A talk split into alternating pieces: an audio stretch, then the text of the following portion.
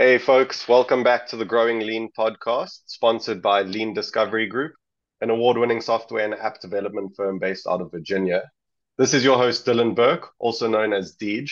I'm happy to be here with Gabe Bentz, CEO of Slant 3D. Welcome, Gabe. Hey, Dylan, thanks for having me on. Yeah, thanks for being here. I'm excited to hear about your journey. Can you get us started and give us a little bit of uh, your history and background and how you ended up where you are today. Um, so I'm a, originally a mechanical engineer. I I was trained in robotics and that kind of thing, and that was kind of the start of my career. Was working in uh, space robotics and then moving into consumer robotics. Um, but up until about 2015, I was working at a product design firm where we did consumer products and that kind of stuff. Um, but while we were there, uh, we started, we created a small project that had to be 3D printed, mainly because we were lazy and we didn't want to go for molds to make the thing. Um, because at that point, the molds would have just been super expensive because you'd have to spend $100,000 for the molds and then you start getting your parts. So we decided to print them because it was viable at that point. But that product was way more successful than we had originally anticipated, which is a, well, shucks darn. But uh, we ended up producing it with printing and we saw how terrible that process was.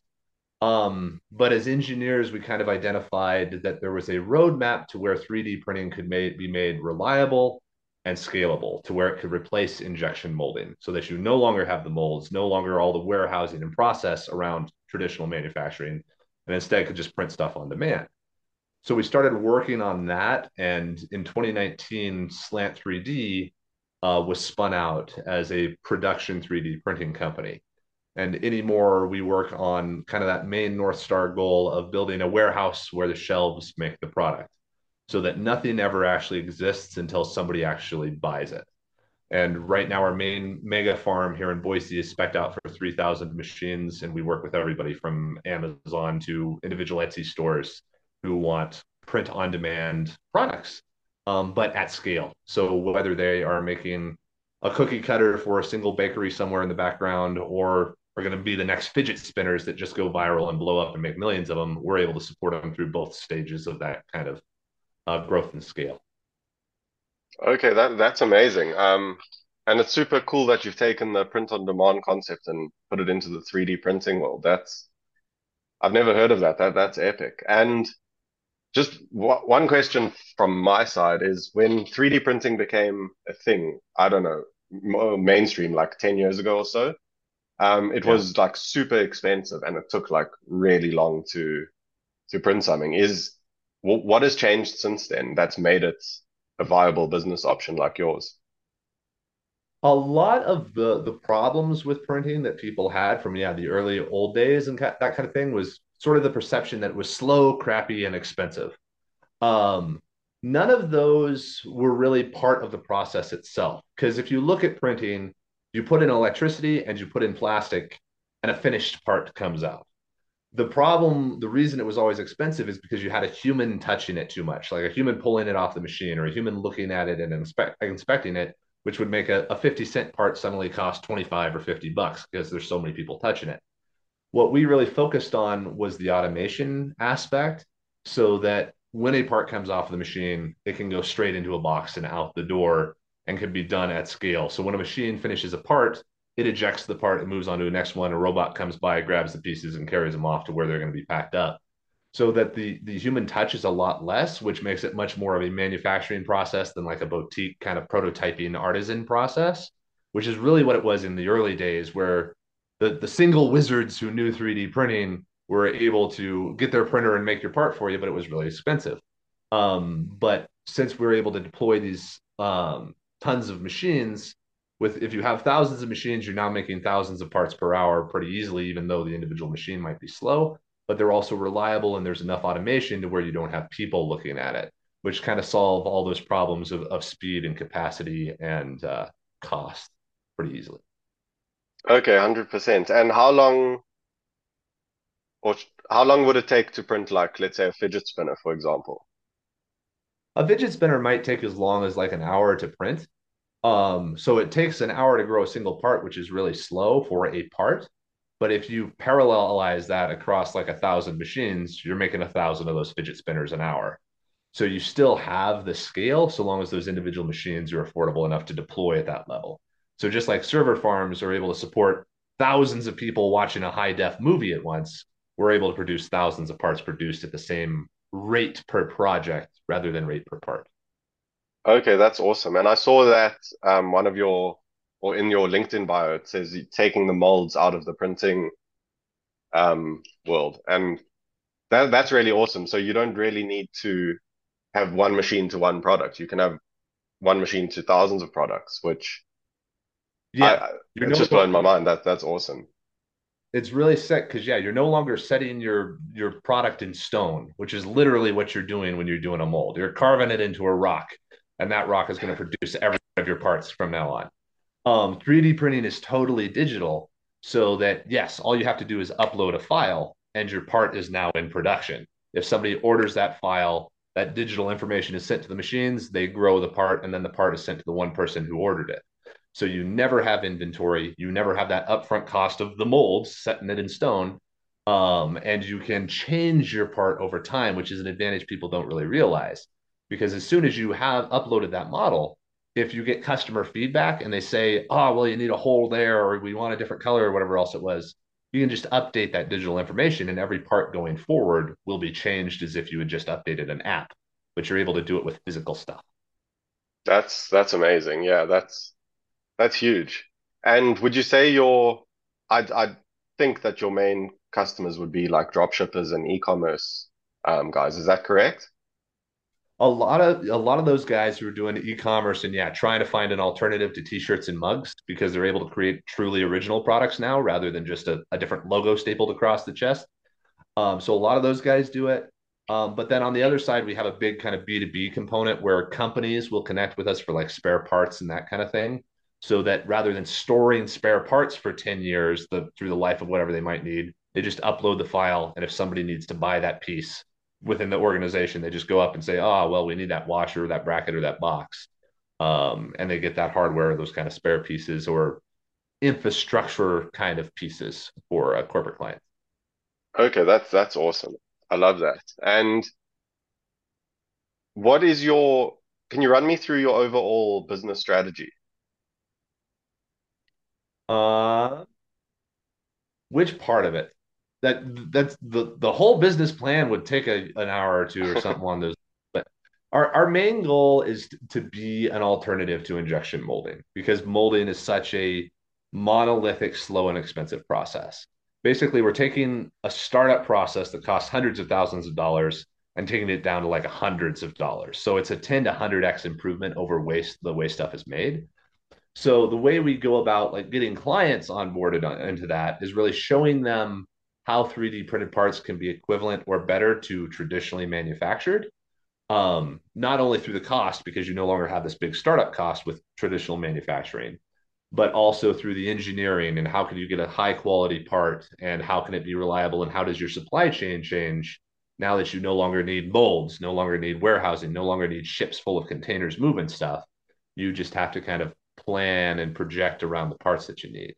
So when we're talking to customers and bringing on customers, it's that conversation of like, how can you kind of readjust what you do as minimally as possible, but readjust it so that you can really take advantage of what this technology does for you.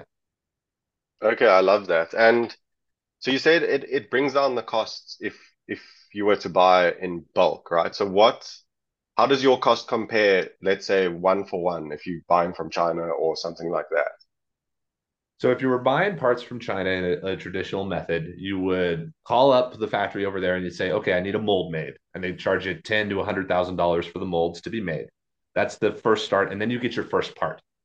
Then, in order to make that mold pay for itself, you need to make about ten thousand to hundred thousand parts, which will cost anywhere from twenty five cents to a dollar, let's say, if it's like a fidget spinner size item. Um, so now you have another ten to fifty thousand dollars for just the parts themselves so now you're $150,000 in and you got your batch of parts. And now you ship them over in a container and you have to store them for the next three years and hope everybody buys them. Um, so there's a huge amount of risk for all of that upfront investment. Um, and you hope that your product is successful enough to sell through so that you paid off all of that upfront investment. Calling us up or a 3D printing company up, you're able to call them up and say, here is the design for my file. And you might spend like a hundred dollars to get a prototype of the file. And that's your first production part. So your first part cost a hundred dollars rather than a hundred thousand dollars. Then you say, okay, I want 10,000 of these. Uh, then it would be per cost per part, maybe 10 to 25% more expensive than injection molding, but you don't have the mold. So very often, if you're doing mass production scales where you're making tens of thousands of parts, it is cheaper to use printing up to about 100,000 units uh, rather than to go with traditional manufacturing. But that's only if you're going 10,000 parts and 10,000 parts.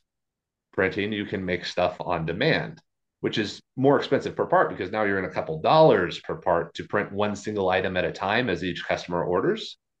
But your risk is so much lower because you spent $100 to get started and verify it and then your margins are a little bit smaller per part for the first thousand as you're doing this print on demand kind of component, but you're always profitable and you had basically zero upfront investment. So there's kind of like two tiers of matching injection molding and scale, and then actually taking advantage of printing where you can do on demand stuff um, for kind of thinner margins, but way less risk. That's that's wow, that's it's insane. It blows my mind. I, I really love this this concept. Um, and how long? So you started about four years ago, correct? Mm-hmm. So how um have there been any notable accomplishments like hitting the mainstream or getting like huge clients? What have been your notable achievements since you launched? The we don't hang our hat on too many of like the the big wins because they're very they're intermittent and they don't always keep the boat afloat for the big wins and that kind of stuff. So we always focus within the company of like the little 1% improvements. How can we get just a little bit of an edge every single day and basically have that improvement compound over time? Because if you can improve just a tiny amount every single day, at the end of the year, you're like two or three times ahead of where you were. Because 1% every day is 360% at the end of the year.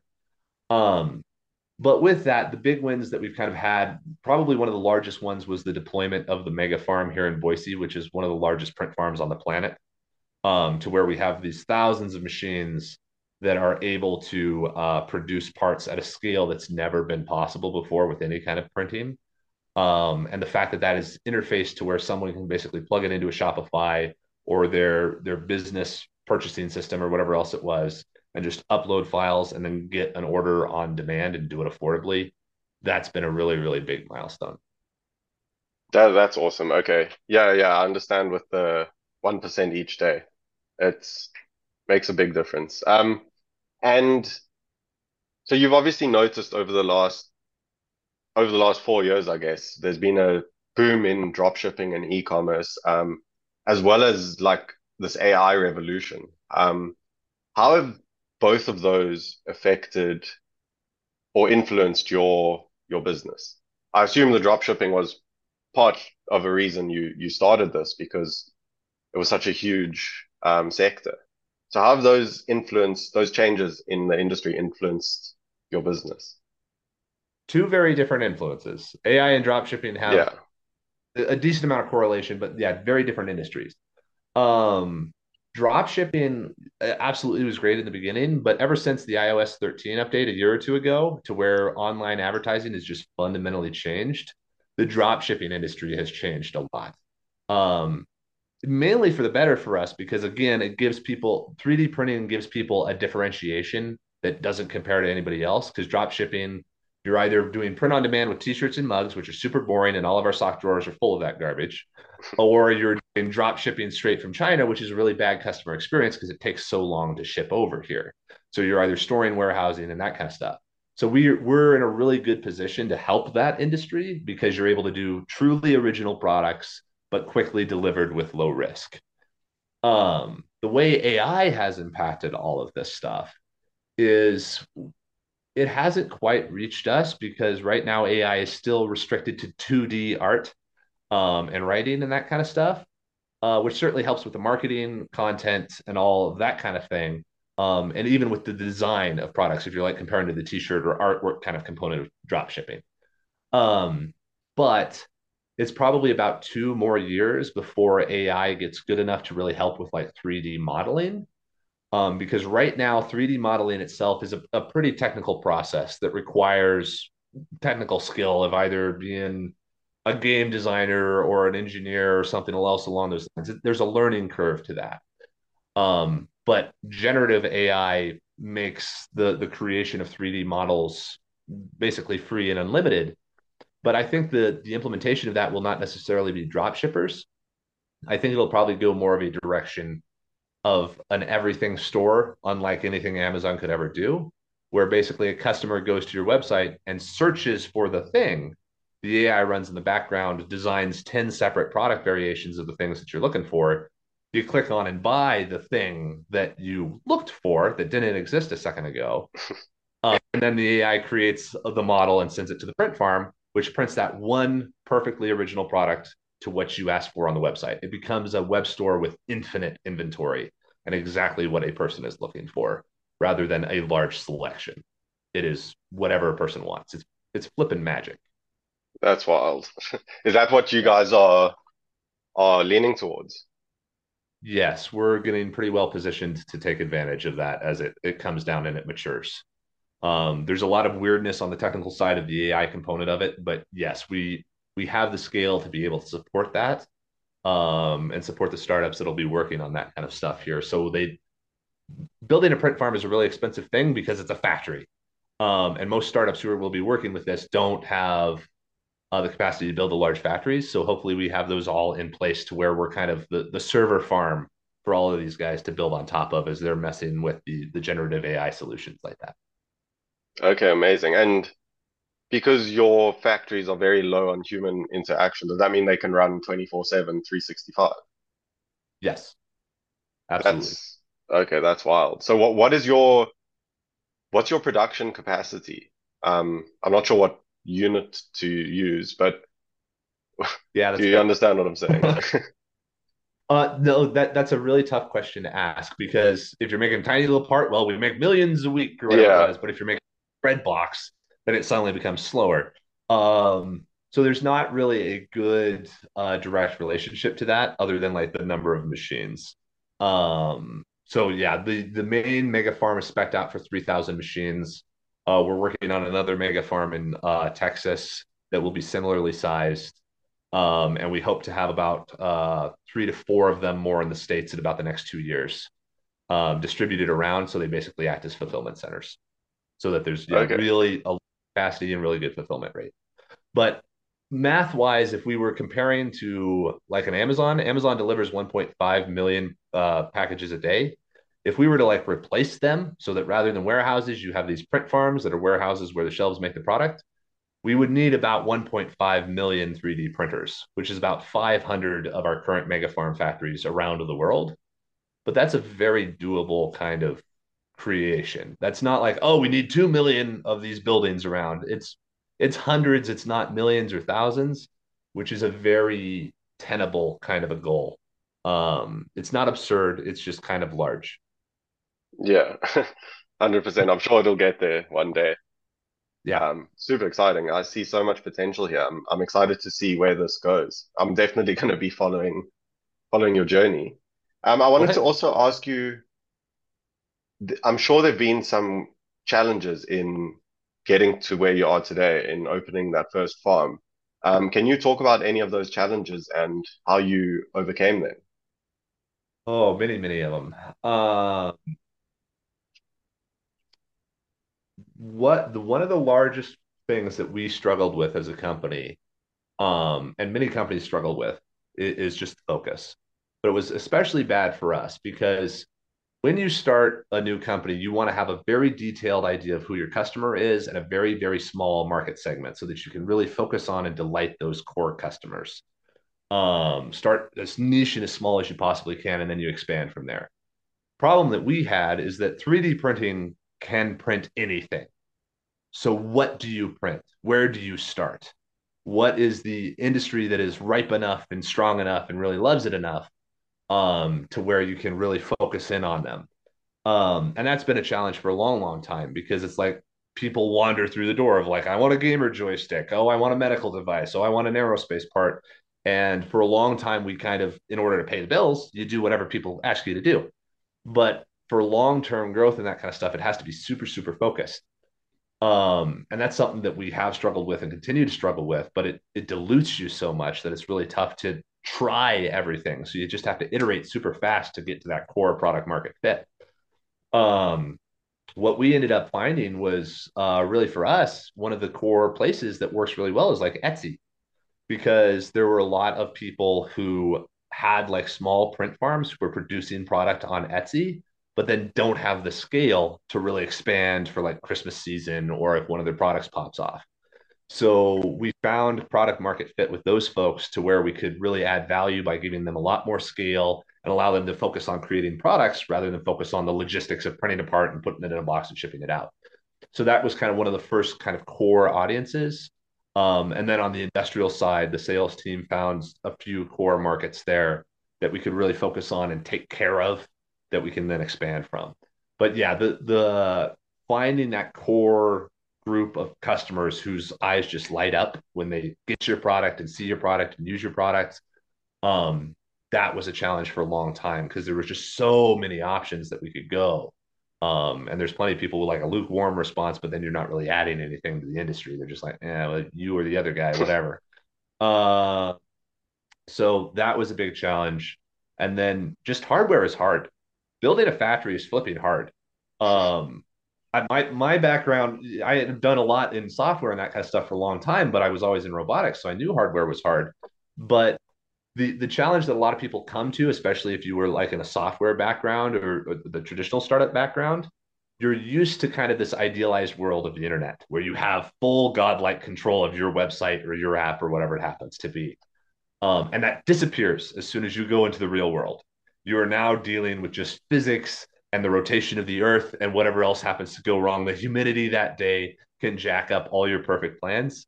Um, so building hardware that's reliable and durable and scalable um, is really tough and also just really expensive because um, a bit costs nothing, but a bolt costs a ton. Uh, so that, those were kind of the oh, some of the big challenges there. Like building physical stuff is really really hard, um, and having a good focused customer base when you can do anything is really really hard. 100% and have you have there been any um, partnerships or collaborations that have helped you achieve what you have um, i.e funding or anything like that or have you bootstrapped the the business? The business has been able to be bootstrapped for the large uh, portion of it there um, because we the model itself helps that. I mean, we don't have to outlay capital except for building the factory on any given job. Um, so we're able to be paid as we go, as well as the customer gets paid as they go. Um, so it, it's a an easier model to bootstrap because there's not this big old two year R and D process where we got to like build it all out. We're able to get to a dollar pretty quickly, and we have a really big focus on getting to the customer. Because if you're just thinking big thoughts in a room, it's really not useful, and you don't really have a company. So go get somebody to pay you somewhere somehow. Um, but uh, as far as the partnerships go more broadly, um, our industry is really, really odd because it's focused on a completely different thing than what we do. 3D printing is focused on selling machine to machines to individual consumers, which is completely backwards from what we need in order to do like mass production. Because um, everything's all backwards of how what the product goals are. Um, we want the printer to be invisible. Other everybody else wants the printer to be in the house. Um, so it, it's a tough mismatch there to be able to partner with other folks in the industry. But we have great folks in like supply um, who like give us materials and uh, a number of software partners who have been good in helping to expand kind of the reach of it through like software design and modification and like the long term sort of AI partnerships and that kind of stuff, where cool stuff will be coming out over the next couple years. Okay, that that's that's amazing. I can't wait for the day where I can just type what I want, and it's created and printed and sent to me. That's it's going to yeah. be wild. That's um, yeah. So uh, we are running out of time. I just checked. I completely lost track there, but I, I've really enjoyed learning more, and I'm definitely going to continue learning more after this. But if you had to give one piece of advice for let's say business owners looking to succeed in your industry um, in terms of printing side and business owners looking to sell products that they can print with your machines. What advice would you give them? Start uh, cranking stuff out. Just give it a shot because the, the cost of entry is so low that you can start experimenting really quickly. Um, it's like, yeah, it's like the cost of building a website back in the early days was basically zero if you could kind of find some high school kid who could do it for you. Um, and the up the upside is just so huge. So find like a designer on Fiverr or go find some models. And if you have a marketing channel, just give it a shot. Start throwing stuff out because you can actually experiment with it and it basically costs nothing to get started um, compared to so many other places. Um, yeah, it, it expands experimentation and the success rate from that uh, just goes way up because you're able to try so much stuff until you find the thing that actually works, which has never been possible except in software until now. Okay, amazing. Well, I appreciate that so much, and uh, thank you for your time today.